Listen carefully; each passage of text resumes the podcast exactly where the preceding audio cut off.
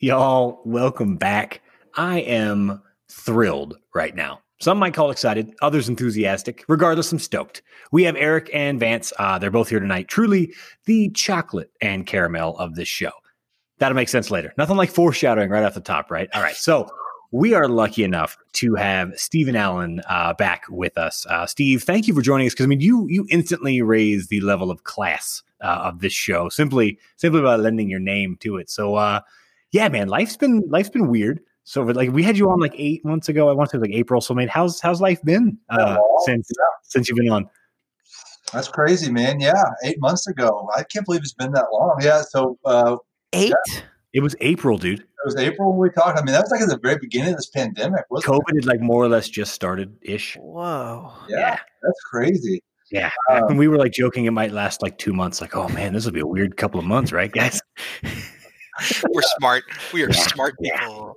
But yeah, I mean, life's gone on here. I don't know. I mean, it's been COVID, so you just kind of go through the motions. And you know, I'm a pastor here, so we've been dealing with making a playbook and then changing the plays constantly. So lots of audibles, and it's been good. You know, we've kept our congregation safe, and we haven't had any deaths on the congregation. We're proud of that. We haven't had any transmission on our campus. We're really, really proud of that. So we've taken it seriously, but we've had good involvement. And anyway, it's been good. And so here I am in Georgia. Dude, it sounds like you and the other adults are being adults. So good for you. Yeah. How are you doing with your kids? Because it's so like when we walk by, literally tonight, we were taking a family walk and there's a park and we usually stop. But tonight there was like 30 kids. And we're like, I don't know about that. How are you guys doing that? So our kids, I have three kids. My oldest, my daughter, Elle Mac, is in first grade. So our school started back, they wear masks. And so, you know, I can't imagine, I don't know how this works, but it's worked. You know, they've gone there and really haven't had major transmissions in our school system, our city school system. My son is 4 years old. He just started preschool, and that's at our church here. He's in the preschool, and the teachers wear masks. The kids don't because they're preschoolers, and they just don't really do that very well. It wouldn't mean a thing. Yeah. And then we have our baby who just is all over the place, and she's walking and talking and yelling and doing all that stuff. She's like 16 months old.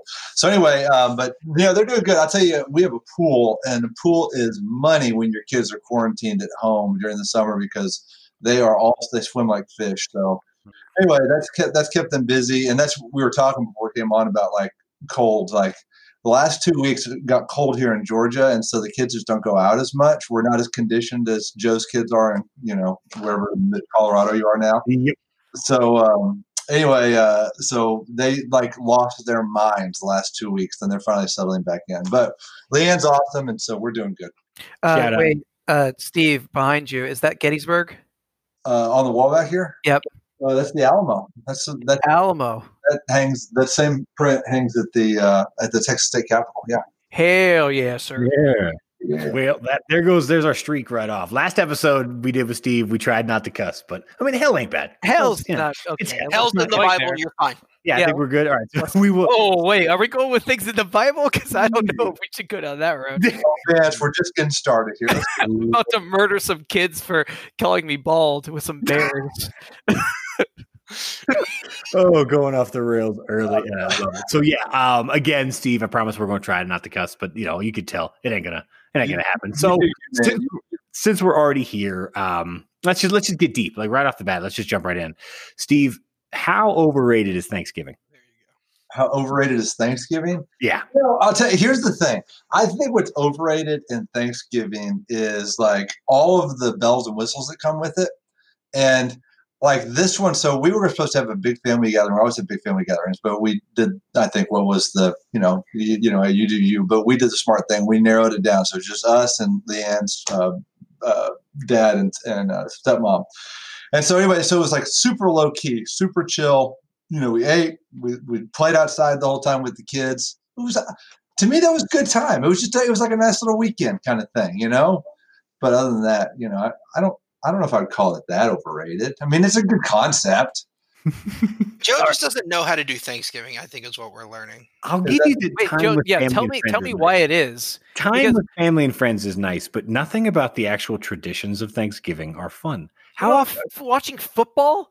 No, it's okay, watching football, but that's also every Monday night throughout every rest of, you know what I mean? No, like, no, no. I don't get to do that Thanksgiving thing. I get an extra day off usually during the week to sit and drink and watch football. How could that be overrated in any way? Well, because you can be un-American like Joe. That's totally possible, right? That's what it is. Deep cut, football's going the way of baseball. It's starting to be awful, but that's a whole separate episode that we don't have to go down. I'm losing that. Would get tense. I'm losing. Oh, no. I'm fade me on football, and I can't believe I'm saying it. But no, it's because you're outside Texas, sir. You're in those liberal states. No, I tell you, it is weird because in Colorado, like, you know, or at least in Denver, it's Broncos country. Like every Sunday, like everybody wears orange. It's really cool, honestly. But Saturday is not college football Saturday around here. Like when we first moved here, how many years ago? Like Saturdays with coworkers, are like, yeah, you want to go like hiking? You want to go like out to to the river? And I'm like, well, Baylor kicks off at 1:00, so probably not. Like it's just weird. It's just a different, you know, it's a culture shift. But yeah. So, anyways, is it even in your top three? Thanksgiving, is it in your top three holidays? No. I don't think so. Not at all. Is it top 5? It's in my top three. Wait. Let's pause. It's in my top 3. What are your top 3 holidays then? Yeah. 4th of July. Okay. Yeah. Easter, Christmas. And Halloween is also better than Thanksgiving. Halloween you get to have way more fun. Halloween is better than Thanksgiving. Well, you did college, Joe. So. You don't have fun anymore, bro. Oh, I have a blast now. I have probably... He has kids. That's the thing. He gets to do whatever he wants. Because he has kids, he just eats all their candy, acts a fool, and then he's like, "Oh look, I'm celebrating Halloween. I'm doing it for the kids. It's not for them at all. It's like 10% for them. There's a little bit for them. I bought them a costume, and then I did eat all their candy. What's your 3, Joe? I mean, it's definitely Christmas, Halloween, 4th of July is also better than Thanksgiving. Easter is probably on par with Thanksgiving, I guess. I guess that my top 5, it might be 5th. It might be 5th. What would yours be? Is it really in your top 3? Christmas, 4th of July, Thanksgiving. Yeah, 100%. Wow. That's easy. That's American. Thanksgiving and 4th of July can flip depending on how hot it is. Oh, but see, that's what makes 4th of July so great is it's hot. And you. If it's 110 degrees, I'm going to die if I'm outside for that long. So that's fair. Yeah. But I just believe it's sometimes it falls on a weekend, so you don't get any day off for that. Fair. Yeah. They need to give people the day off after 4th of July. Like, let's be honest with America. Yeah, we all need it off. Yeah. Can I say, so you said New Year's. New Year's is in the bottom of my list. New Year's is the stupidest holiday. Is it? See, and I might be romanticizing it because it was fun back in the day, but you're right. So fun. I don't know when the last time I saw the ball drop. Like, Steve, when was the last time you stayed up till like just to watch it? I'm in bed by 10. You know, I do the countdown on Netflix with my kids, and then I'm done. I'm approaching my bedtime right now. So. How much? So Steve starts the year lying to his children, and then he goes. I swear to God, I was literally about to say, how much of parenting is lying to your kids? And I have to genuinely whisper because I got a new house and I don't have a door. But like, my kid Raiden just lost his tooth, and like we're also talking Christmas, and then you're like, we're just steady. Just lying. Like that's basically what parenting is. It's like be good and you get things and it's magic. Come on. Like it's a lot of it at least. Reality's harsh. I think easing them into the realities of the world is probably a responsible thing to do as a parent. You're telling stories and you're letting them experience stories. There's nothing wrong with telling stories and being part of storytelling. And it allows their imagination to grow. That's what I'm saying. Imagination. If your kid looks you, Steve, at what age when any one of your children looks you dead in the eye and goes, "Is Santa real?" At what age do you answer that? I don't answer it. I say, go talk to your mom. It's a pro move. That was a pro parent move. Skills, sir. Leanne believed in Santa until because she was the youngest of 3 and her 2 older brothers protected her forever on that.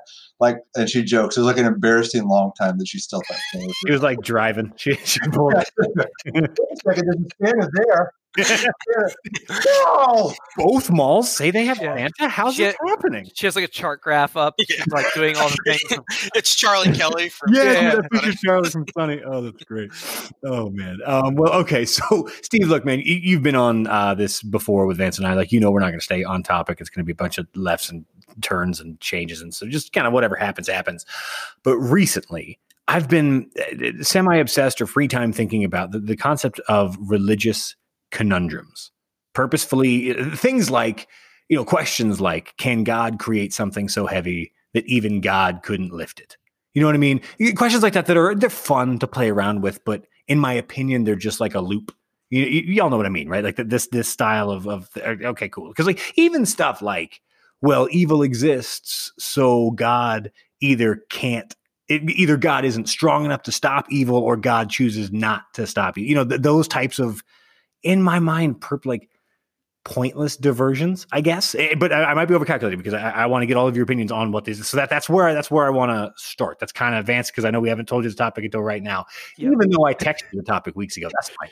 That's first fine. Time loading the cut. I like it. I love it. So why do we ask these questions? You know what I mean? As a species, as just people, as just wanting to know, like, what do we want out of these questions? Are they just fun? Is there a real point to these questions in any of your, any of your minds? Why do we have so many of these style thoughts? I mean, mine can be quick. I have the luxury of never having to worry about this ever, or having to think about this at all. So don't, I just don't. So yeah. Is that true though? Do you really never like think about these ideas of like, even just the idea of like good and evil, right and wrong, that kind of thing? Like, so morality comes into play here as much as religion with these types of questions. So yeah, I think you are responsible as a human being to have some of these thoughts. I think because of my upbringing, I think about like evil and like what like consequences of people's actions given their upbringing, right? So if you like, Lauren does death penalty work where she defends people that are accused of capital crimes, and a lot of what they do is mitigation, like how horrible of a life these people had, humanizing them. Not to explain what they did at all, like, but just to like give perspective of how they're a human being, things like that. So like, I do think about that, like what, and there's some stories that I've heard of other attorneys that have also handled capital cases, not Lauren's, because I never, she never really tells me much, but other attorneys that I've talked to and then Googled their case and be like, oh yeah, no, that's, and it's always a he, by the way.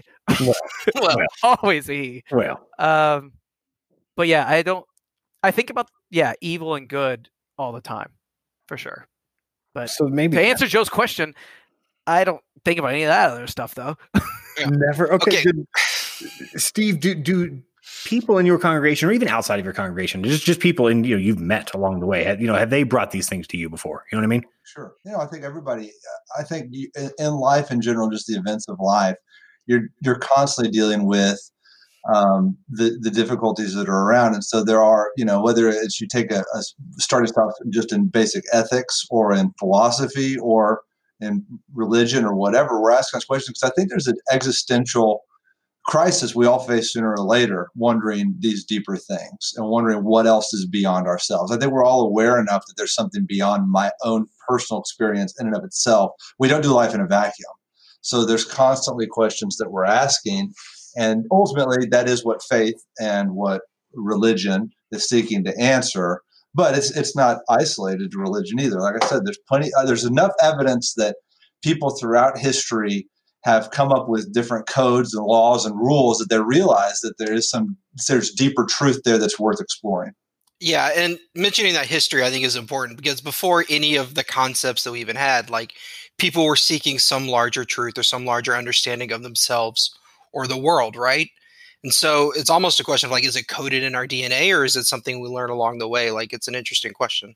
That is what I want to press because that dude, you said that better than I could have. But yes, so because I wanted to kind of angle here too, the idea of evil, did that exist before humanity? You know what I mean? Like before humans were walking around, quote unquote sinning, just to borrow terms because I'm going to try and get whatever. Did evil exist? You know what I mean? Like because Vance, that's even a question like we can all talk without even a requirement of believing in God. The concept of evil, did evil happen before humans? I think I should not take this one. So I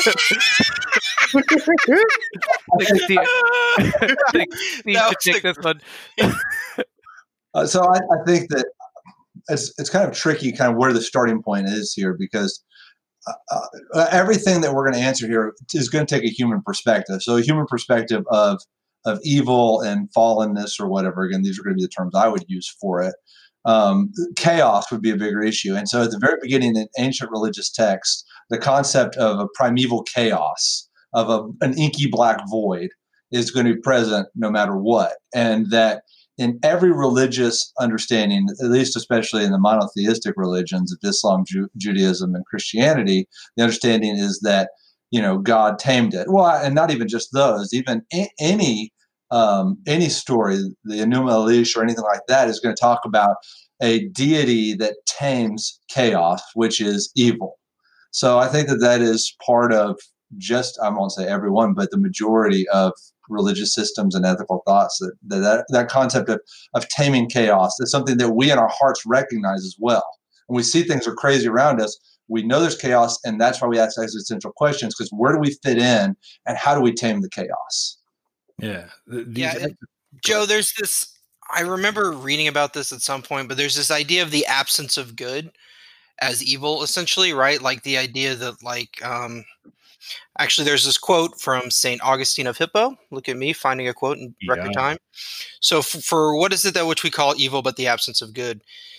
In the bodies of animals, disease and wounds mean nothing but the absence of health. For when a cure is effected, that does not mean that the evils which were present, namely the diseases and wounds, go away from the body and dwell elsewhere.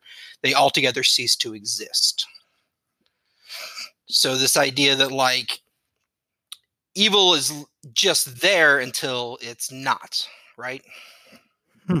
So it interesting. So evil isn't a force unto itself. It's simply the absence of good, I suppose.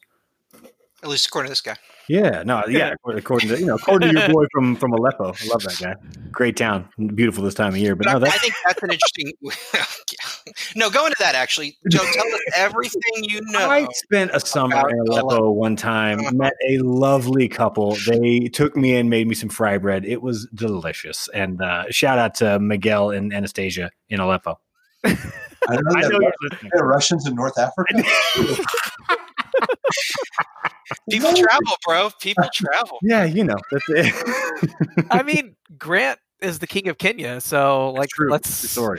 And he's like a redhead, white dude, so. American from Texas. So yeah, why not? Yeah, but yeah, so these questions come up. I mean, everywhere. Like they come up all the time. Like even so much like questions like if you, I once saw Stephen Fry, who was. I mean, brilliant. He's far more educated than myself, obviously. But he was conversing with a priest one time, and the priest asked him if because Stephen Fry is an atheist, if Stephen Fry were to end up in heaven and God does exist, what would you ask of God? And I'll get to his answer later, but just even that we pose these questions that way, like Vance, would you even be entertained with like a question like that? Have you ever thought of a concept like that? Like what, you know, what if, or do you just not even care? If there is the Christian concept of God, that freaks me out, because that means I have an eternal supervising parent who never dies, never lets me grow up as their parent, keeps me under surveillance constantly 24 hours a day until I die, and then demands that I think and praise him. He's got rights on my body. He's got rights on my life. He's got rights on my decision making. He's got rights on everything that I do. He owns me. He makes me. He supervises me. He knows my thoughts. He can convict me of those thoughts. By the way, thought crime. He can judge me for when I sleep about my dreams. He creates me sick so that now and then also tells me that if I don't fix my sickness, I've got to die an eternal painful death and torture him. And I've now made it to this heaven that we've got here. I'd be like, yo, what the hell is going on? Oh, I'm not in hell, by the way.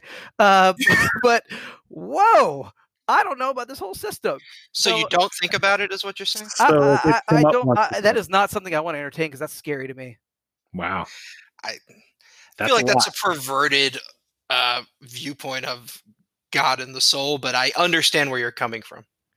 Maybe. I would ask sincerely, just as to give Steve a moment of pause to try and collect all of that. I said that God is Kim Jong-il. But actually, I think Kim Jong-il probably does think he is God, or they thought he was God, so I think that kind of works in a little bit. Yeah, I get it. I think there's, like he said, I mean, again, I think that sort of that perspective is, you know, held by a lot of people. There's no doubt. I disagree with that. Get on the record. Hey. In case anyone was wondering. To progress in the conversation, what's so important, and my big thing is I'm all about criticism. Christianity has plenty to criticize. The church has plenty to criticize. And I think even as you have these questions, so you asked about starting points, Joe, humility has to be the starting point to realize that none of us have the answers, and that's why we ask these questions. And so to me, there's a huge difference between cynical criticism and constructive criticism.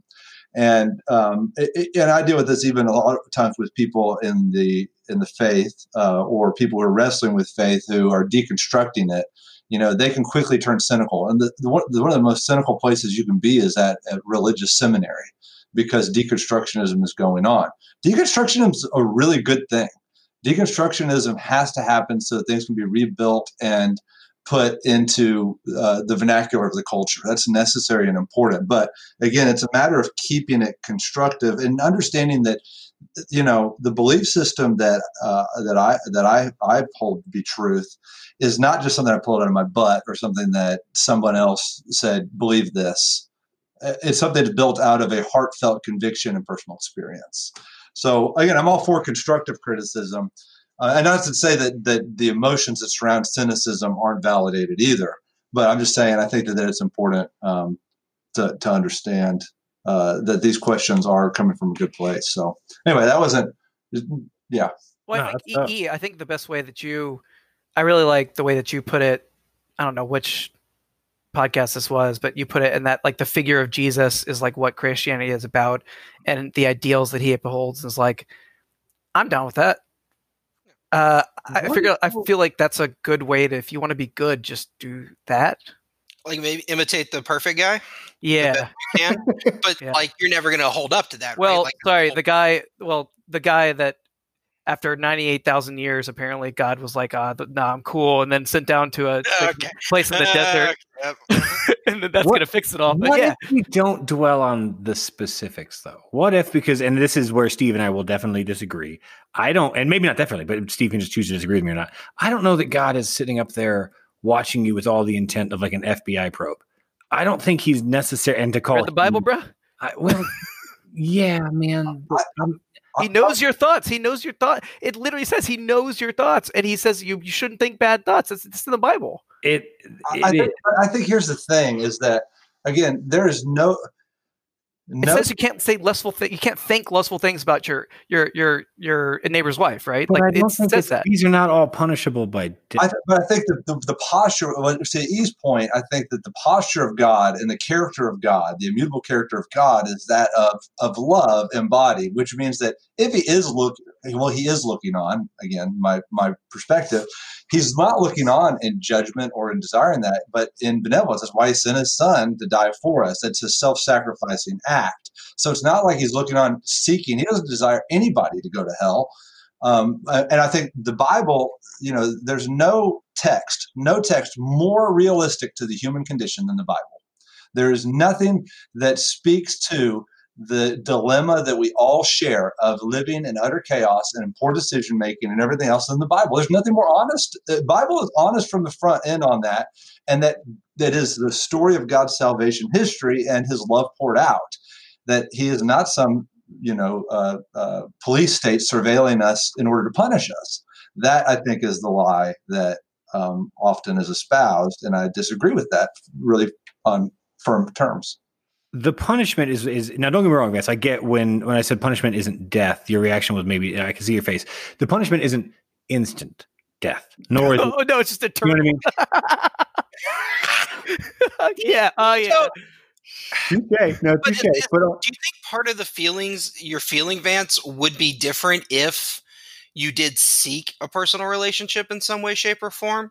Like, in the same way where, you know, if a parent and a child are estranged and they have a terrible relationship, everything that parent does for that child is going to be coded or viewed in a different way than if they had like a loving, caring relationship. So I'm curious if part of it you think would change if you were seeking that out or were more open to it, or do you think it's just a flat universal, nah, not fam, not for me? I don't think I'm comfortable with my parent knowing my sexual dreams and sexual desires. I'm not comfortable with my parent watching me have sex with my wife. I'm not comfortable with my parent doing any of that. It's not right. It's not healthy. I was getting at, but that's actually kind of what I was getting at. I don't know. And this is, again, like, I don't always necessarily buy, I don't base everything I do and my beliefs in God on the Bible. Sorry, Steve. Sometimes I just kind of wing it. I don't think God's watching me. What? I just don't think God is watching me on the toilet. I just don't. I could be wrong about that. I don't think God would care of the amount of things that could also be going on right now that God could have his or her or its hands in.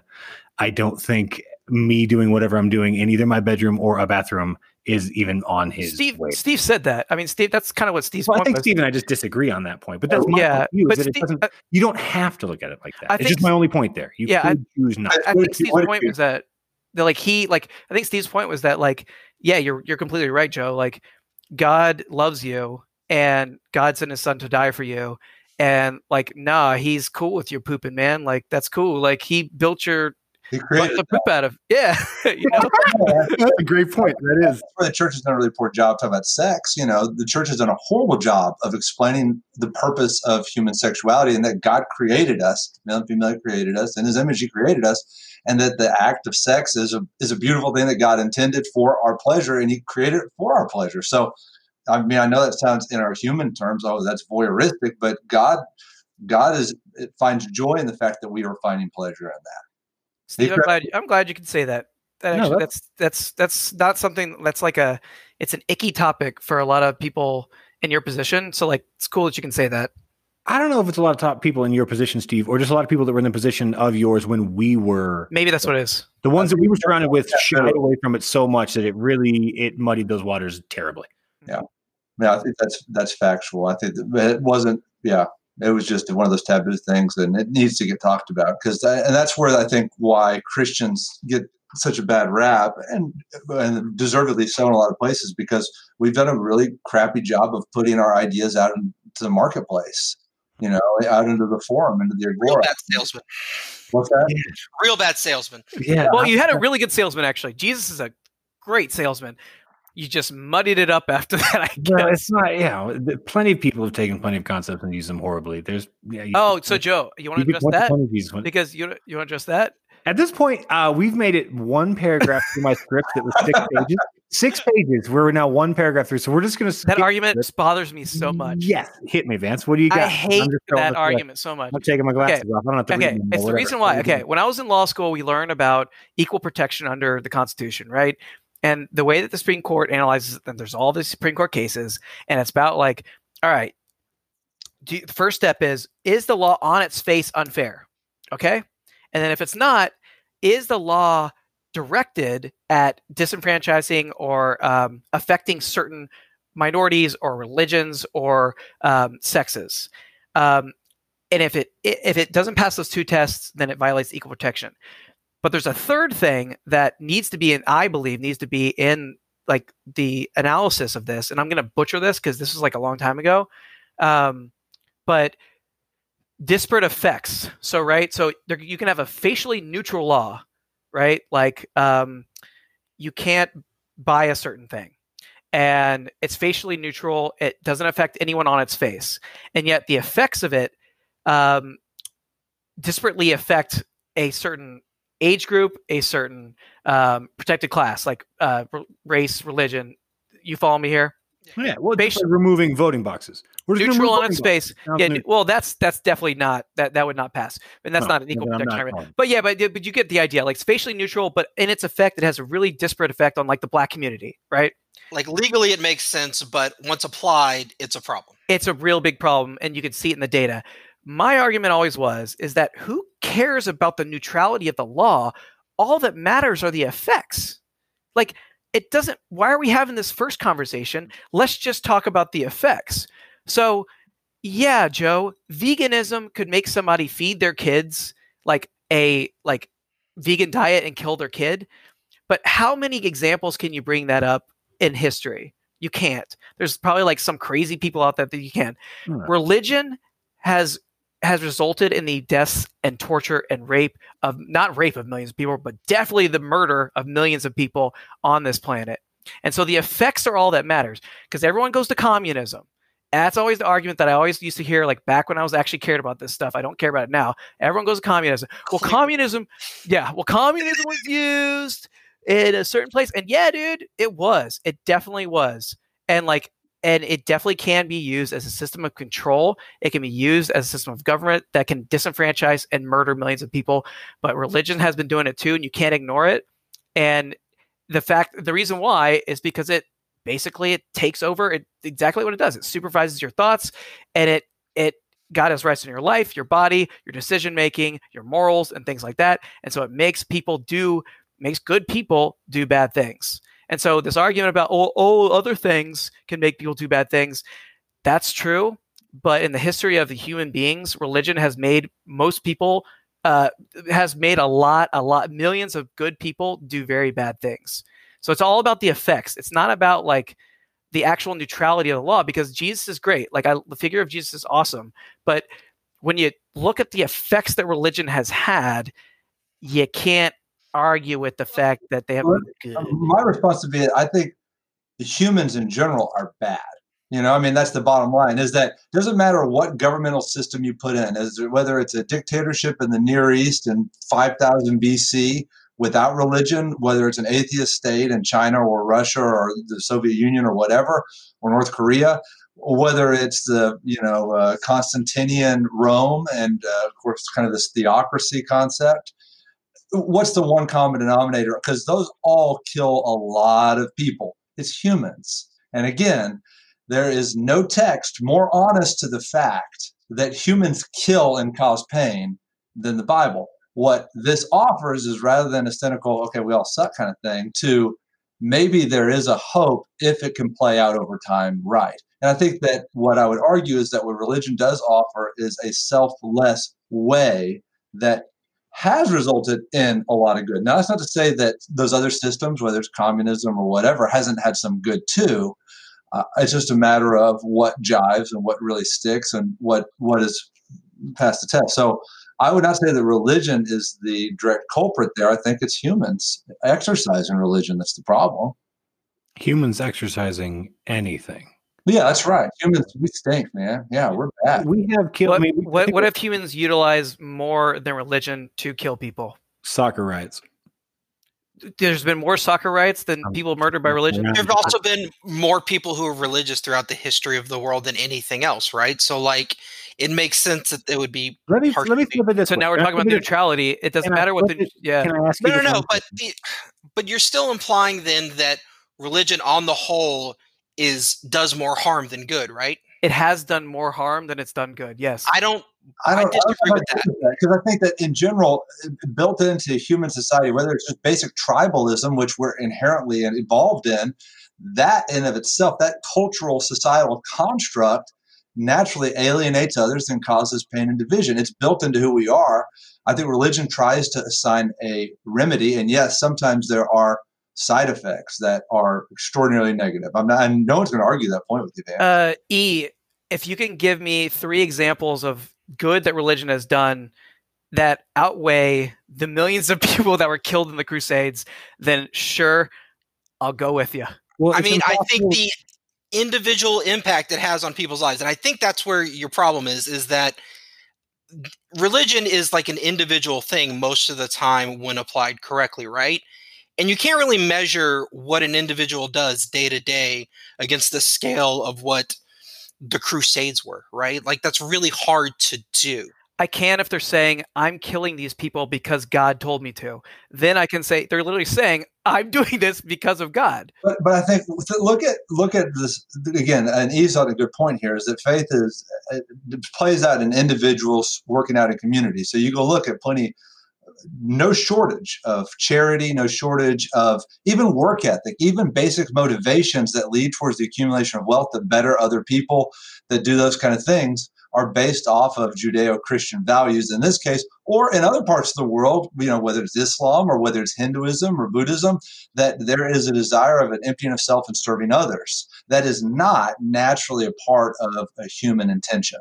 We are inherently selfish. Yeah. And Vance, I'm curious how you apply this to other things, right? So, for instance, like this is like a perversion of Black Lives Matter, right? It's like these few people rioted, so this whole thing is messed up. I can't. That does not in any way come close to even touching the vast ocean, which is the Crusades. Give me something that compares to the Crusades. Is thousands of years old, and anything that we could compare it to would not be thousands of years old. So let me flip it this way: if tomorrow everyone was atheist, would murder stop? That's a good question for Ian. The answer is no. The answer is no. Fucking yeah. Sorry for saying fuck. Well, of course it would. Okay, so that's my point. There'd be all this other stuff. I don't care what you believe. Fill that void is what you believe. In my opinion, what you believe in God does not change what you do in reality. Your leaders telling you to do things make you do things in reality. Who's the regardless of what leader? It depends. Genghis Khan wasn't religious. He just told you to do it, or I'm going to fucking kill you. So they did because they were scared of death. But God is the religious people can say that. But Joe, God is the old. Steve would agree with this, and E would agree with this. God is the ultimate dictator. What he says goes, dude. It doesn't matter what Genghis Khan tells you. If you're a Christian, it doesn't matter. It doesn't matter what God. It doesn't matter what anyone tells you. It's what God tells you. All of these are about any of the decision making we have. What happens is power, right? I mean, the human desire is for power. And that's what systems are created, that's what governments are established for, is for power. It's what you're attributing to God right now. He is all powerful. And so what I would argue is what's powerful about God is the fact that he chose powerlessness, that he gave up his power. That's the distinguishing part of God that we as humans cannot do on our own because, and that's where religion gets screwed up, is where the concept of power usurps the self-emptying that religion calls for itself. So power plays into this, and that is why systems and systematic things are important, and why they're gospel issues. Yeah, that's a good point. I just don't blame religion for it. I blame people. They're going to pervert anything. I think you're going to pervert. People have killed in the name of sports. People have killed in the name of so many different things. I think they're both responsible. I don't think 100% like divorce the way some people by religion. Guys, I will become a Christian if you can find me. I will literally become a Christian. I don't even want you to. I couldn't give a shit if you're a Christian, bro. It doesn't mean anything to me. Well, isn't that the goal of the podcast? Again, sorry, to convince me? On America's #1 liberal podcast. Yeah, at this point, it's just ask an atheist with Vance. We're just gonna. That's just, the rest of this is just gonna be. No, he's agnostic now. Remember? Yeah. That's right. Okay. Clearly, you know what I am. I don't give a toot. There you go, Steve. Nice. I just don't give a toot about any of this anymore. But now I was like thinking about all the things. I think you do care. I think you really do care, even if you're just disagreeing. Dude. I really actually don't. I do not look. I love Steve. I can't even read about Steve. But I think Steve is an awesome person. I think he's doing a lot of good in the world. And like, I'm not gonna like. I'm only doing this because Steve has known me for this long. Like, I would never go to someone on the street and try to like tell them you need to not believe in God because now if they try to like take away Lauren's right to her own body, then yeah, sure. But like even then, I will talk to you, dude. I have a lot of friends that are Trump supporters, and I will talk to them about it because it's like, dude, it's fine. Like I at this point in my life, I'm just like. It's dude. Just do what you just don't play with your toys. You can have your toys. Just don't make me play with your toys, and don't make my kids play with their toys. That's fine. Let me ask you one last question. No, one last. We got plenty of time. Anyways, if we got a long way to go, and I don't know how I'm going to get. I have like written down segments. And I'm going to. I believe in you, Joe. You can do it, Joe. Way. There's no way. Yeah. Oh man. So to attempt in a sense to try and pull this back onto the rails. The reason that I want to try and start with a topic here, even though we've gone off the topic, but it doesn't matter. The other day, my mother was in town, and we took my kids to the zoo. And we'd been there for a while. They fell asleep on the ride home. And I don't know about the rest of y'all, but when your kids fall asleep when you're driving with your mom, you should talk about God. Anybody else? just me. I would love to talk about God.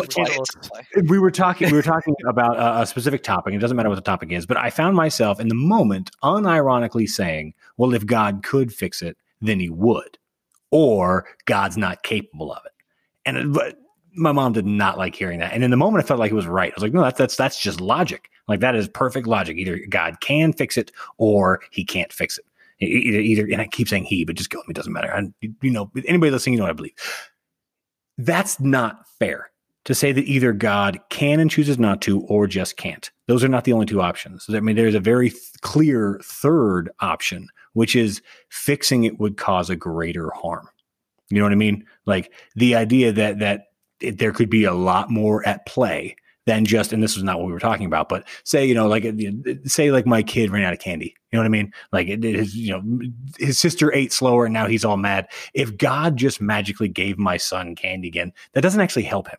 That ruins his worldview. You know what I mean? Like, in the moment he's crying because he wants more candy, but he does, those types of things. That's an oversimplification. But you know what I mean? Fixing a situation might not always be fixing a situation. And so is the purpose behind some of these equivocations and overall these kind of theories that we're like, well, God's just not strong. Is it a way for humanity to attempt to get a handle on what is unhandleable? The idea that all-knowing God, yada, yada. Is it a way for us to at least allow ourselves like a reprieve? You know what I mean? Like, I figured it out. You know what I mean? Like, you get to fake justify it. Does that make sense? You know what I mean? I again, from my theological standpoint, I think there's, you're right.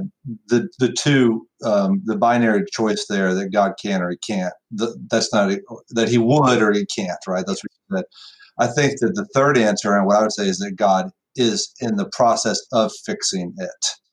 So that's the other thing, is that it's not yet done. And theologically, that's what the message of Christ is that he came to establish a kingdom. And the word is that the kingdom of heaven is at hand, but it's not fully realized. There's a problem, but incrementally it's growing. Those are the parables Jesus says, that it starts off like a mustard seed and it's growing incrementally. And and this is where I would argue on the point that, that Christianity or whatever makes things worse. No, I think Christianity is doing more and has more opportunity to do good now than it ever has ever before. There's more people on this planet. There's more opportunity for good to happen. There's more opportunity. And I think you can see God's kingdom at work around us. And so the other thing, and I think to your point, we try to put God in a box and we try to make him exist on our temporal plane. And you can't do that.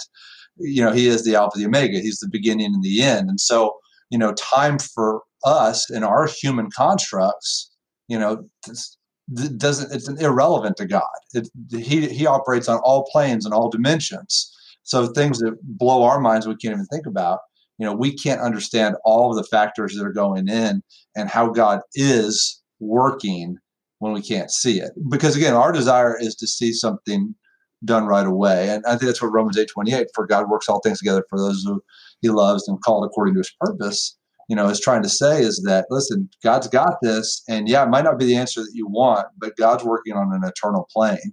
And that's where we have to trust and act in faith out of that, it's not just God doing it. We do have a role to play.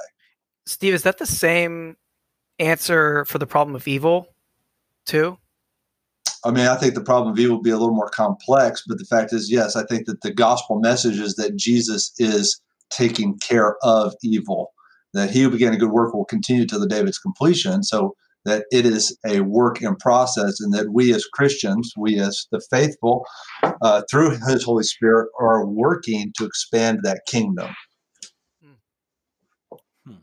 Joe, I'm curious, with your concept of God, how much power does he have the power to make the candy appear in Raiden's hand?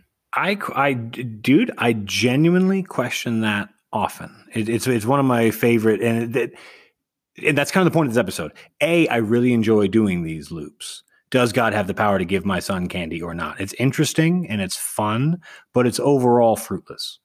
Who cares? You know what I mean? What changes? And that's kind of what I'm trying to dig in, or how I was trying to dig in. Like, we just skipped 3 pages of stuff to try and get to this point, but we're here now. What does it matter? It could, because while Steve was saying that Jesus is in the process of fixing evil, I found myself, my douchebag nature, I'm trying to not your Vance nature. I wish I had a Twitter handle for Steve's congregation so they could just all send me hate tweets. At Steve's congregation tweets a lot. I don't know. I'm sure they're hip, man. Back when I had Facebook, I saw Steve's Facebook posts. They're tech savvy, but no, I don't know that God does have that power, but it doesn't matter. Spending time doing that, I think, is on purpose. I think we do that on purpose, so not as to actually dig in deeper to try to really understand what God might be, to try to really understand what we as just human beings and potentially God's creation, which I'm not even, that doesn't matter. I'm not arguing that now. What we could be, I think it's better spent diving into deeper topics than, can God microwave a burrito so hot he can't actually eat it? Like that's, that's interesting to try and debate because it's fun, but it's pointless overall. Wait, I want to know Steve's answer to that one. Yeah. Go ahead. Overall, I think it's a waste of time. Wait, yeah. I think you're spot on, Joe, is that these tertiary topics of faith, or even beyond tertiary, they're irrelevant at times. It's not like I don't want to belittle people who are asking these questions, but it's a distraction from something deeper. For instance, anecdotally, I can say that, so we host a warming shelter when it gets really cold here in our life center. So people who are experiencing homelessness or don't have utilities or whatever, they'll come in and they can spend the night and do all this stuff when it gets to a certain temperature. Anyway, so you know a lot of people who have, again, not trying to be too stereotypical, but a lot of them have mental disorders. They have emotional distress. They have a lot of baggage. And inevitably, I'll sit down and talk with them and just visiting, trying to, shooting the bull, just trying to get to know them a little bit. And then they'll find out maybe I'm a pastor, and immediately they go to these big questions. And usually it's like something about Revelation or something like that. and like, well, the only reason you're going there is because you really don't want to talk about yourself. You don't want to talk about your relationship with Christ or what's not a relationship with Christ, that they're a distraction to try to justify my own feelings towards something because I've been burned or hurt. That's traditionally been my experience with that. So, yeah, I think that's why people are drawn to it. And it's, Jesus speaks about this. He says, there's going to be people who are going to argue. And what he says is, don't throw pearls to pigs.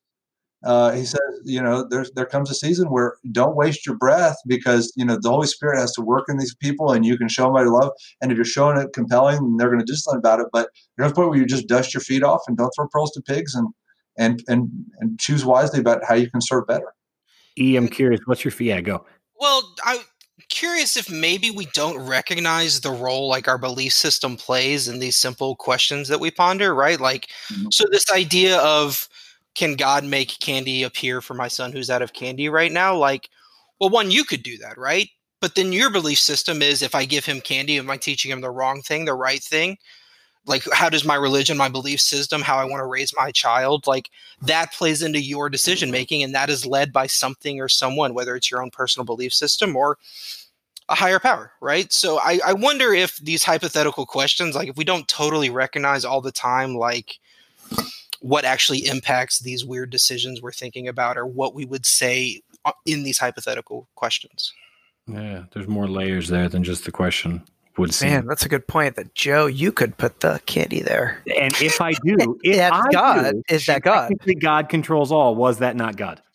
Well, but I think you answered your own question too there, which is, like you said, if you put, that's really great. If you put candy in their hand, then you wouldn't do it. Why would you think God would do it? Yeah. Because there's the question. He could, but why would he?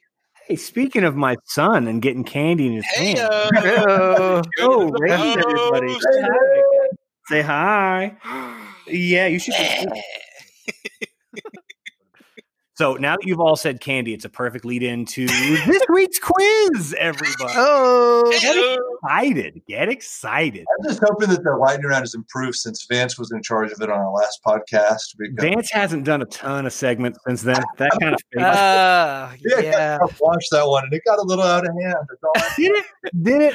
Weird. I missed them. I did too. I need to bring those back. They are fun spontaneity. Okay, this week's quiz, guys. The name of this week's quiz is Recently of Liberal-Leaning Orientation Show.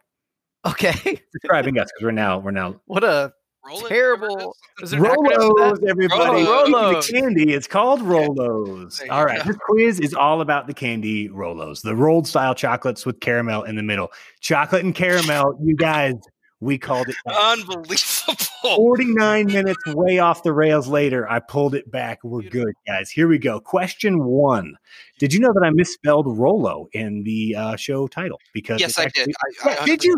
Yeah, I knew it. Of course. Is it R-O-L-O, right? It's one L. I thought it was two L's for sure.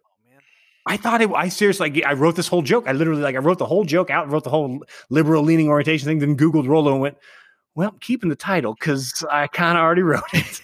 that's one of my favorite candies. Were you Googling it? I was surprised too, bro. I don't even know what title y'all are talking about. Did I make so every week, he's Googling to Rolos. As a big fan of the pod, Steve, you'll know that every week Joe reads this nonsensical series of words, and the first letter of each word makes up the title of the quiz. And I get about three in there, and I'm like, I'm just going to get started after that because I'm tired. But that's for the record, I do listen every once in a while. I don't have the time to watch every week. Sorry, Joe. Forgive me. You don't get into the hour in where we have our quiz? Yeah. Steve, you have listened to 1,000% more than I have. Never listened once. Never listened. Jansen asked me three questions already this episode that I covered last episode. All right. So question one, apparently only E knew that it was, or E and Vance knew it was misspelled. Steve didn't even know what I'm talking about. Moving forward, question two, in what country was Rolo first made? Denmark. Switzerland. Germany. England, guys. Ah, dang. By the Macintosh Toffee Company in 1937. Question number three. You guys are both. That's also an ancient descendant of Steve Jobs. Yeah, definitely. They were first. They were big. And first Macintosh. Yeah. Yes. So speaking of Steve Jobs, he was alive in '96. Speaking of Blank Check, have you guys watched that movie back? It's filmed in Austin. Derailed everything. Yeah, no, don't worry about it. Joe, Vance, my mom used to work in the summer at a house that was right next to the Blank Check house. Oh, man. I would check all the time. Steve, you know where that house is. The person, we don't want to name her just because or whatever, but you know, it's right her. There. I think I'm pretty sure. She used to live by it. I think I know where it is too. Anyways, okay, go ahead, Joe. Yeah, I got you. You got it. All right, Steve got it. All right, quiz. In 1996, a popular Rolo ad featuring a specific animal won the Cannes Advertising Film Festival. Not as good as Cannes Film Festival, but you know what I mean. What animal was this advertisement featuring? Kangaroo. No. Damn. That was Cannes. You were so... Well, I'm pretty sure it's Con. Kangaroo. I don't think Australians be, biased. Nah, they got it. Zebra? I don't know. Let's go mouse. Elephant, guys. No, close. So I Googled it because I had to figure out, what is what? All right, so I Googled it. All right. And the description that I found just in this article, how I even found this stuff, but the description in the article I was reading said, quote, an elephant gets fooled by a young child, then decides later to take revenge, end quote. Whoa. They never forget. Super ominous. Dude. So that's what I read. So I Googled it in the commercial. I watched it 26 seconds. It's a 6-year-old boy teasing an elephant in a cage with Rolos, but then never giving it any. You know what I mean? And then it cuts to 20 years later, a man that's wearing the exact same sweater as the child was. So you get it. It's him. He's watching a parade by himself, which is super creepy. An adult man at a parade by himself. Not a good look. But anyways, an elephant walks by and punches him in the face with his trunk. And then it says, bye, Rolos. I like that. I miss the 90s. Is all I'm saying. It's beautiful. Beautiful thing. Fun fact, Rolos first came to the United States in 1956. So you get it. I feel like E should get credit for that because the mouse is the thing the elephant is most scared of. No, touche. It's at least tied in. I was going to give Steve more points because at least a zebra's in a zoo and kind of Africa too. No, you nailed it. Yeah, got it. So that veers perfectly into this next question that I have. Does it? Is good possible without evil? You guys know elephants and let's break this down. We're making Steve work when he doesn't have to work. Steve, I'm so sorry. He's got to answer these questions all the time, and he comes on a podcast to wind down. I bet and he's having this atheist guy trash Christianity. Yeah. I bet you he's never seen. Some dude's describing commercials from the 90s about Rolos and elephants. He's like reading and descriptions of them. Steve, I know you worked really hard today, but why don't you work a little bit more? Tell me about the problem of evil. I was just enjoying the candy factoid. Yeah. Yeah. You're welcome. That's why I come to this, man. Oh man. Well, let's go through you know what I want to introduce a topic. Let's go through historic figures and let's go good or evil. Was he good, or evil, or corrupted? Evil? Okay. Anakin Skywalker. Oh, so by historical figures you mean fictional. Joe, galaxy far away, long time ago. You don't know that it didn't exist. Yeah. Hey, here's a real question. Oh no, go ahead. No, here's the thing: you play that game. I think it's a matter of perspective, and it's a matter of, because the bottom line is, because this is a trick question, every answer with the exception of Jesus is they're evil. Ooh. It's not that they're corrupted. Well, by evil? What's the difference? Technically, they're both, right? Essentially, yes. But corruption of any evil makes you evil until redemption happens. That's correct. So, sin themselves, evil. But children are not. No one is born evil, but life corrupts. Or do you, or am I wrong? Or is original sin yeah, they're evil. But kids go to heaven. Like, the younglings are evil. I think the younglings had it coming, son. Yeah, you beat me. It gets. Steve, I don't know how we possibly bounce back and forth from reality to Star Wars, but we're fans and I aren't having a problem. I don't know. Yeah. But no, the idea of original sin—that's not evil, because I mean, children that die, you know, age 3 days, still go to heaven. Well, and to be clear, original sin is not an overall Protestant or universal Christian concept. It's a Catholic construct. So, I mean, which is obviously a larger denomination, but original sin in of itself is not an Orthodox evangelical Christian or Protestant Christian doctrine. So not even speaking as a pastor right now, you don't believe in original sin, just you as Steve? I believe that we are born into a sin-corrupt world and that we do sin. So, but I think that there is an age of innocence and an age of accountability in which God's justice works out where, you know. I think that, you know, here's the thing. I don't think you can be a Christian and not be a hopeful universalist at some part in your being. You know, I don't think even your most, I mean, and I'm an evangelical in the positive sense, not in the political sense, but a Billy Graham evangelical. I desire to see everybody come to a saving faith in Jesus Christ. And so I do believe that there's a choice that we have to make. But my hope is, my prayer is, what I would love to see is that at the end of things, when everybody's standing before the white throne, that God says, hey, listen, my love's great enough. All of you guys, come on in. I think that you cannot be a Christian and not hope that to be real. We're all optimistic that that would be the case. I like that. 100%. That is like, yeah, I don't know why or how that gets lost is an interesting question. I like that. Like, where do we think that kind of message or thought process gets lost? If one, do you think it's universally shared? What's that? The hopeful or optimistic? Yeah. Yeah. I know I don't think, because I think that tribalism seeps into it.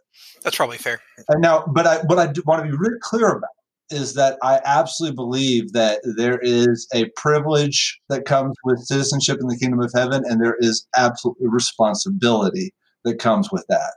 And so I don't believe that, you know, I think that, you know, what's fair is not always equal. What's equal is not always fair. That's true. You know, someone on the deathbed could make that choice. You know, I think that, you know, I just don't think that it's congruent with benevolent love for me to want anybody to go to hell. Yeah. Steve, when you say tribalism, are you talking about like different denominations, or what does that mean? I think just in general, I think I think tribalism universal, that even in the constructs that we create in religion and philosophy and tribal ideals, that no matter what, tribalism comes in, and inherently it's part of the human condition that we have an us versus them mentality. And so I think that often that's where it becomes a self-serving desire to gloat over somebody else's demise. Yeah, that's fair. And I think you just talked about the responsibility. That's right? Everywhere. Like, and that's true of every group you're a part of, right? Like no matter what group it is, if it's family, if it's church. Yeah, even within the tribe, they're shattered. Yeah, yeah, yeah, right. you have and that is everywhere. That's with like all the blood drinking Satanists that I hang out with. Like there is, there are, but that is true. Like it's funny that happens because. I see it happen because I'm super liberal, right? Well, we don't do this politics, but whatever. I'm super liberal. But like some of my liberal friends can get so politically correct with things. And it's like so fractured in that sense of like they have these insane ideas. And I'm like, guys, what are you talking about? Was it a liberally liberal? Like, like, okay. I was talking to my friends and they were okay with the Kevin Hart not hosting the Oscars because of his comments about like his funny tweets like 8 years ago. Yeah. Right. Yeah. And they were okay with that. And I was like, guys, seriously? Like, so you're more talking about cancel culture. I'm talking about like what Steve is saying is like, there is a sense of tribalism in every, and Steve, now you're going to have me thinking all night, man. Cause it's true. There's college football. The ultimate, Lord, yeah. Ultimate, all sports. This is not a segue to talk about your Aggies. Keep going. But yeah, speaking of religions. Yeah. You say you're not religious. Told me to march off a cliff for A&M. If you told me to throw myself off a cliff and it would guarantee A&M national championship, I would throw myself off a cliff so fast. Don't tell Jimbo. Steve, so that's what I'm saying, man. All of these, like this conundrum kind of stuff. Why is it that God makes the Aggies good and Baylor terrible at football, Steve? If God's so powerful, Steve, where's the Baylor football team? Paul. God's still working. God's been working on us for a long time. Yeah, and he's threw in a little sexual assault in there as well. I would have bet hard money that Vance was going to bring that up. Of course. Dude, it's the lowest hanging fruit that you could possibly do. Manziel? Is that safe to say in response? Yeah, Manziel's awesome. We got good luck with Manziel. Manziel did it as an adult. Bring on! I embrace his douchebaggery and how terrible of a person he is. I love it. Bring it on. He's an adult and he didn't hurt anybody. Whatever. What's crazy is that, Steve, I actually have written down, if you could choose to let everybody into heaven, would you? Like, that's bizarre that I actually, like, so many of these questions that I've had, like, asking, like, I wanted to ask you guys, we've kind of touched. But here's one that I wasn't even going to ask you until Ian and I did an episode last week with a girl who believes in reincarnation. Do you believe that every soul is new? You know what I mean? Like every child born, is that a new soul? Or could there be any form of reincarnation? No, everything is new. Do you believe is? Oh, sorry. Go ahead. Go ahead. Every human soul, correct? I believe is new. Yes. Interesting. It's created. I've just personally never given reincarnation much thought until literally last episode when I started just kind of like roll over whatever. Like it's an interesting thought. I've always been of that same belief as well. Vance, do you? Do I think that a person can come back as a bird? No. Absolutely not. And if you do, I don't know, man. Carissa, I love you, man. I want you back on. And Carissa, I want you I like you too. Fight. I want you to fight. You don't even know who Carissa is. If she believes in reincarnation, that's badass. Because, you know, I wish – that's another one. God, I wish I believed in reincarnation. It would be so awesome to come back as a bird. I could fly around, man. I could experience going up above clouds and just, like, flying there and being, like – just one with nature, man. That would be so awesome. I'd be a dolphin. Yeah, I'd get eaten by a bigger bird. I'd be the biggest bird, Steve. Duh. Yeah, he'd be one of those eagles attacking mountain goats. Sorry, you weren't specific enough. Now that you say that, okay, sure, yeah. You'd be a 28-foot falcon flying through. And you know what? If I was a smaller bird, like a dove or something, I'd just be a smart dove. Just duck diving. Real fast. Or I'd just be a pigeon and sit there and make people feed me at the park. That sounds like a great life too. Free handouts for the rest of your life, and you just go and just. You got to dodge a home run. The experience of being a bird. That sounds awful. That's negative too. I can eat trash on New York streets. That sounds great, guys. It's not. Hey, I'm in constant trash with predators. House cats can mess me up, man. Let's be a bird. All right. So then, here's where it's kind of going. That the When a soul goes to heaven, Stephen, in your mind, is that not a form of this is, I'm forcing it, I admit, but is that reincarnating in heaven, or is there just like literally like, you know, like a bridge of sorts? There's never a moment where you're not, I guess is what I'm asking. Like, this is horrible, but just go with me. If you were, you know, whatever day you die in 75 years when you're 110, math's off. Actually, I might be right. Anyways, you're 110, you have great-great-grandchildren, you've done everything you want to do. The moment you die, is there any moment where you don't exist, or are you immediately in heaven? I think that your soul, by what Scripture says, I mean, there's some debate. I mean, I guess it's a tertiary thing. I think your soul will get to heaven, but I look what Jesus says to the thief on the cross, today you'll be with me in paradise. So I think that there is absolutely a peace and a heavenly realm. I think that the new heavenly bodies, I don't know. I think that happens later on down the road. I'm not sure exactly, where that happens. And I think there's too much debate to say definitively, but what I do know is that there is an eternal peace that is given immediately. Yes. Interesting. Because the more I kept thinking about it, I was like, in a crude and a rudimentary form, like that is kind of reincarnation. You are brought back in a sense to a different realm. I mean, I guess maybe then it's not reincarnation. No, it's just your soul, right? Just going up. Is reincarnation only like you got to stay in the same spot? Is that what I guess? Yeah. Carissa, I'm so sorry. I'm butchering. Well, here's the difference. So reincarnation is rooted in pantheism, which is belief that there's spirit in everything, right? So there's mana, there's life in different creatures, whatever. And so those things repeat and then come back in different forms. So that's why that's, in common animist and different kind of, spiritualism that exists. For for the three monotheistic religions, that's not relevant because only humans have souls. Is there a difference between a soul and a spirit within a monotheistic religion? Yes. Do Christians believe in ghosts? I think that I believe in a spiritual realm. Yeah. And I believe that there's maybe some impressions of spiritual things I don't understand. Do we have that discussion? I think we had that before. Because I think that's what led me to asking you about aliens, and you stunned me that you said that there could be. Yeah, sure. Oh, we talked about ghosts. Okay. Yeah. Ghosts, aliens, Sasquatch. How about Sasquatch? I think I was drinking a lot more on that podcast. This is only my second drink. Every episode we've done, we've become slowly more sober. Yeah. Except for that one a few weeks back. You know what I mean? Moving on. Okay. And Steve, I'm only asking you this because I text you and you said it's okay, because I would have never thought otherwise. In theory, you live in a place where certain plants are completely legal to apprehend and do with what you want.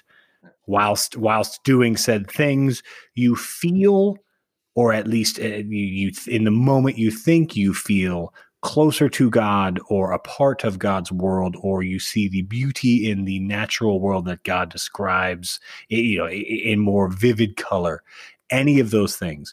Do you give any credence to that? Or is that something that can be brushed off as just, you were on a drug? And that's fine either way. I'm curious your point of view.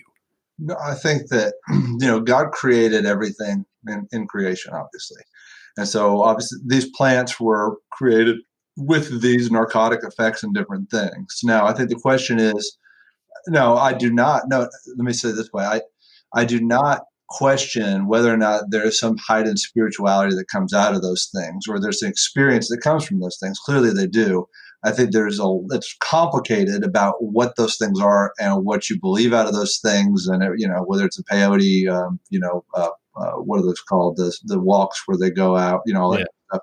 Spirit walk. Spirit walk, I think is the word. Whether or not you take credence with that, I don't know. I think from a Judeo-Christian, I guess a Judeo-Christian, but from my theology, from Christian theology, I don't think it's beneficial to do that. The same way that drunkenness and those kind of things are not the best, because I think they leave you susceptible to a spiritual realm and towards the revelation of spiritual things that are harmful or can be harmful. I remember, Joe, back when I was like, back when I was a Christian, I was thinking about this kind of stuff. I was more towards I leaned more towards Calvinistic views, not so much of predetermination, but more like I liked the idea that as long as you're in it for God, it's cool, right? As long as the, like, if you're smoking weed, right? As long as, like, if there's a way, and I don't know if then arguably, I think arguably you probably maybe can't do this, but if there's a way that your focus should always be on God, right? Always should be on God. And everything that you do and everything that you say, it should be on glorifying him.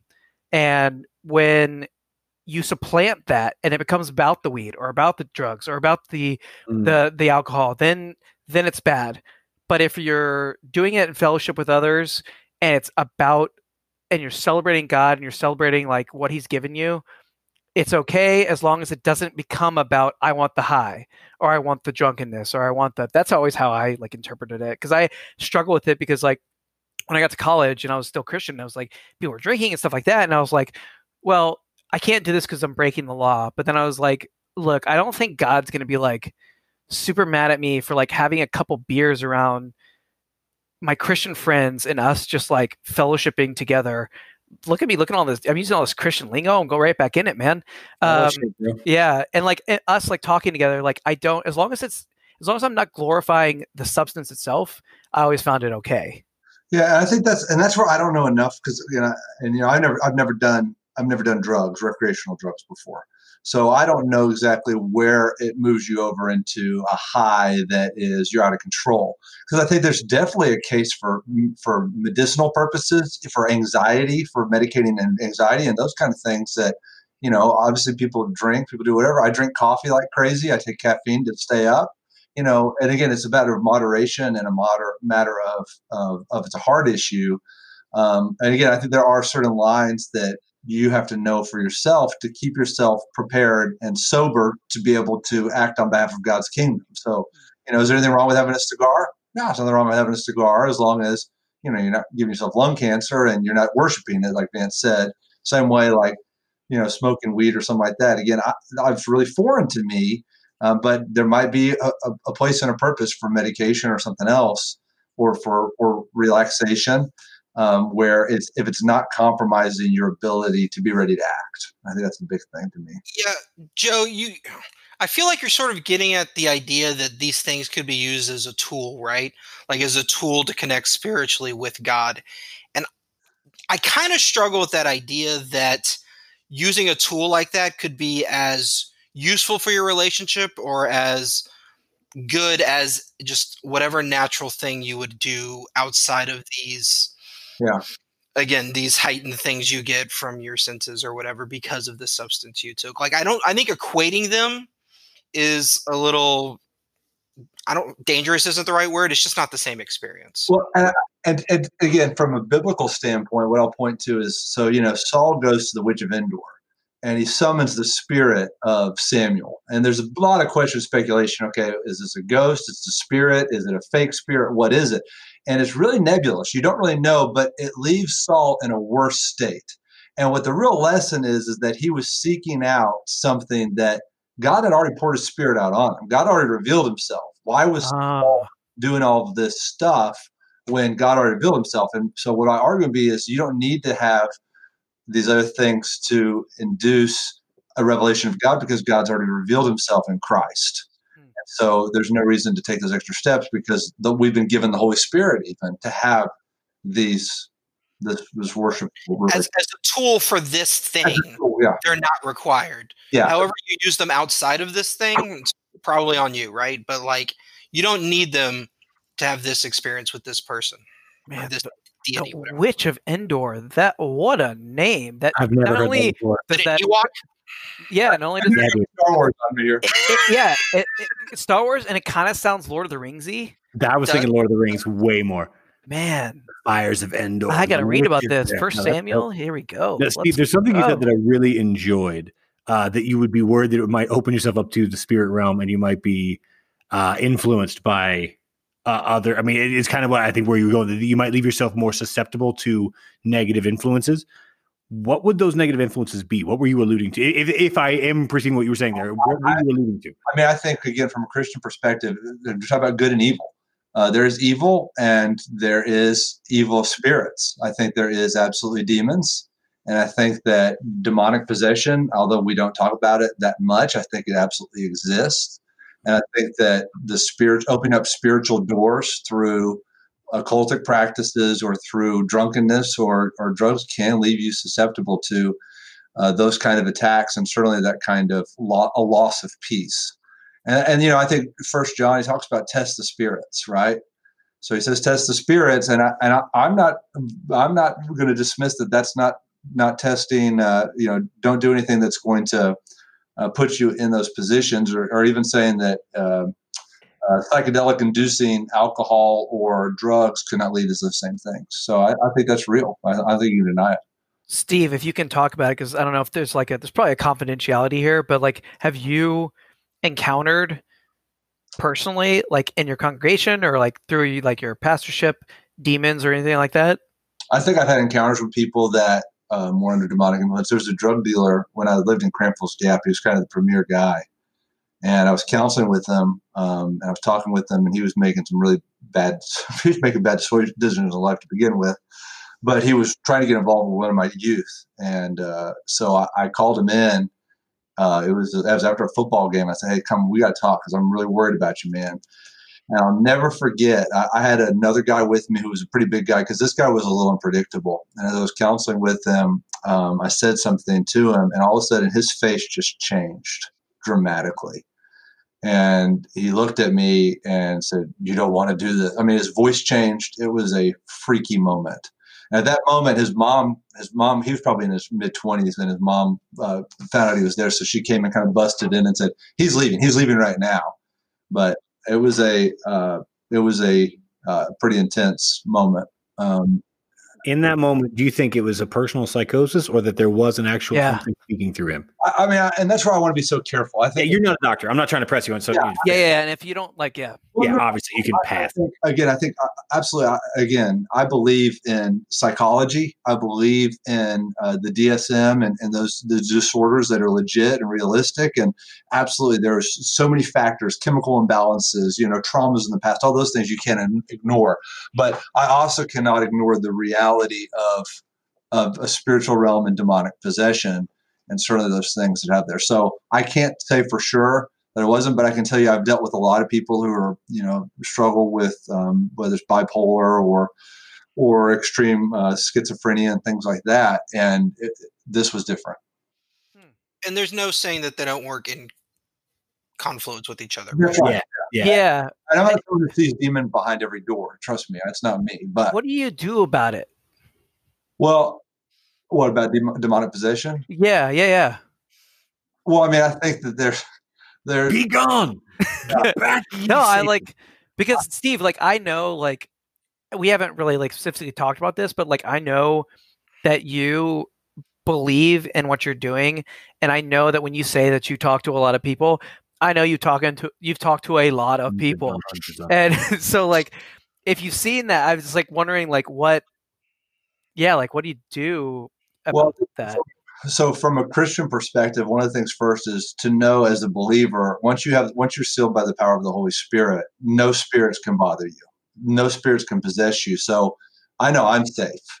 And so at that point, being with somebody who's going through that, it just kind of depends on everything else. You can pray, you can bind, you can call on the name of Jesus, and you can say, I bind this in the name of Jesus. And by goodness, it's going to work. And at least open up the opportunity. But there is a matter of, of divine deliverance that has to occur in those situations. And the person has to be a willing party for that to happen. So, again, I'm not out exercising Linda Blair over here, but. I love that conviction in your own belief. The way you just said, and I'm not going to be able to quote what you just said, but now that I have the Holy Spirit, no evil spirits can bind me, whatever it was you just said, that you said, what you said makes sense, but the way you said it, the concrete resolution, your true belief resonates in a way that I don't. And I don't sit down and talk with pastors this often, but the ones that I have listened to and whatnot, it is a rarity. So genuinely, man, thank you for even coming on here and letting us just spout nonsense at you, bro, because it's awesome. It's real. In the same way that even last week with Carissa, some of the things she said, I don't necessarily 100% agree with. And Steve, obviously, we both know that we don't 100% agree on everything either. But even with her and with you, I can feel that you mean what you just said. There's real conviction in. Yes. And that's all that matters. That's all that matters. Like that's why I enjoy these things, getting to know more people and just having people talk about, because everybody deep down, they're not that far off. You want a belief that gives you strength and faith and positivity. And it seems that yours clearly does. Which Joe, is awesome. Can we do a episode on like demons and ghosts and stuff? Cause I really want to talk about that. I would love to. That'd be fun. I'm into that. Yeah, I don't know any ghost hunters. That's funny. All the research Vance is going to do for it. No. It just fascinates me. I won't do any research because I just want to learn. I won't do any research. It fascinates me because, yeah, it's so interesting to me. I'm with you guys. Did you say I changed my name for you too, by the way? Yeah, there you go. So Big Bird. Oh, world's biggest reincarnated bird. That is and Steve, you had a harrowing experience in high school that we were a part of, that we made you sit in the field house by your, or we came and scared you. Yeah. So what yeah. Jonathan Spencer on now as a guest. Jonathan and Steven Spencer. Oh, I'd love to have him on. Shout out to him. How you been, dude? Dude, we got to go through the whole crew. Yeah, literally. This has just become like the Hyde Park surprise hour. Just to see who shows up every week. But dude, Steve, seriously, man, thank you for coming on, brother. This I have enjoyed this as much as I've enjoyed the last one and any other one, man. This has been great. Thanks for having me, Joe. I appreciate it, man. I appreciate getting to hang out with all you guys. It's a great time. So fun conversations, and I've enjoyed listening to them. And it's neat to see where people arrive and what their perspective is. And I think to Vance's point, the one thing that we all have is, we have a love for each other, and that we have an interest in each other. And that I think this proves, I hope it proves to people, or at least it's a model for people, you don't have to be a jerk to hold deep convictions, and that you belong. And yeah, that's important. Well, good stuff, y'all. I don't think any other podcast is talking about Jesus simultaneously with Rolos. So I think we're breaking new ground here, everybody. If you've made it this far into this, at everything is in 7, tweet me. Maureen, I love you. Thank you for tweeting. I'm so sorry it took me 3 weeks to respond to you. Thank you for listening, everybody. Maureen, don't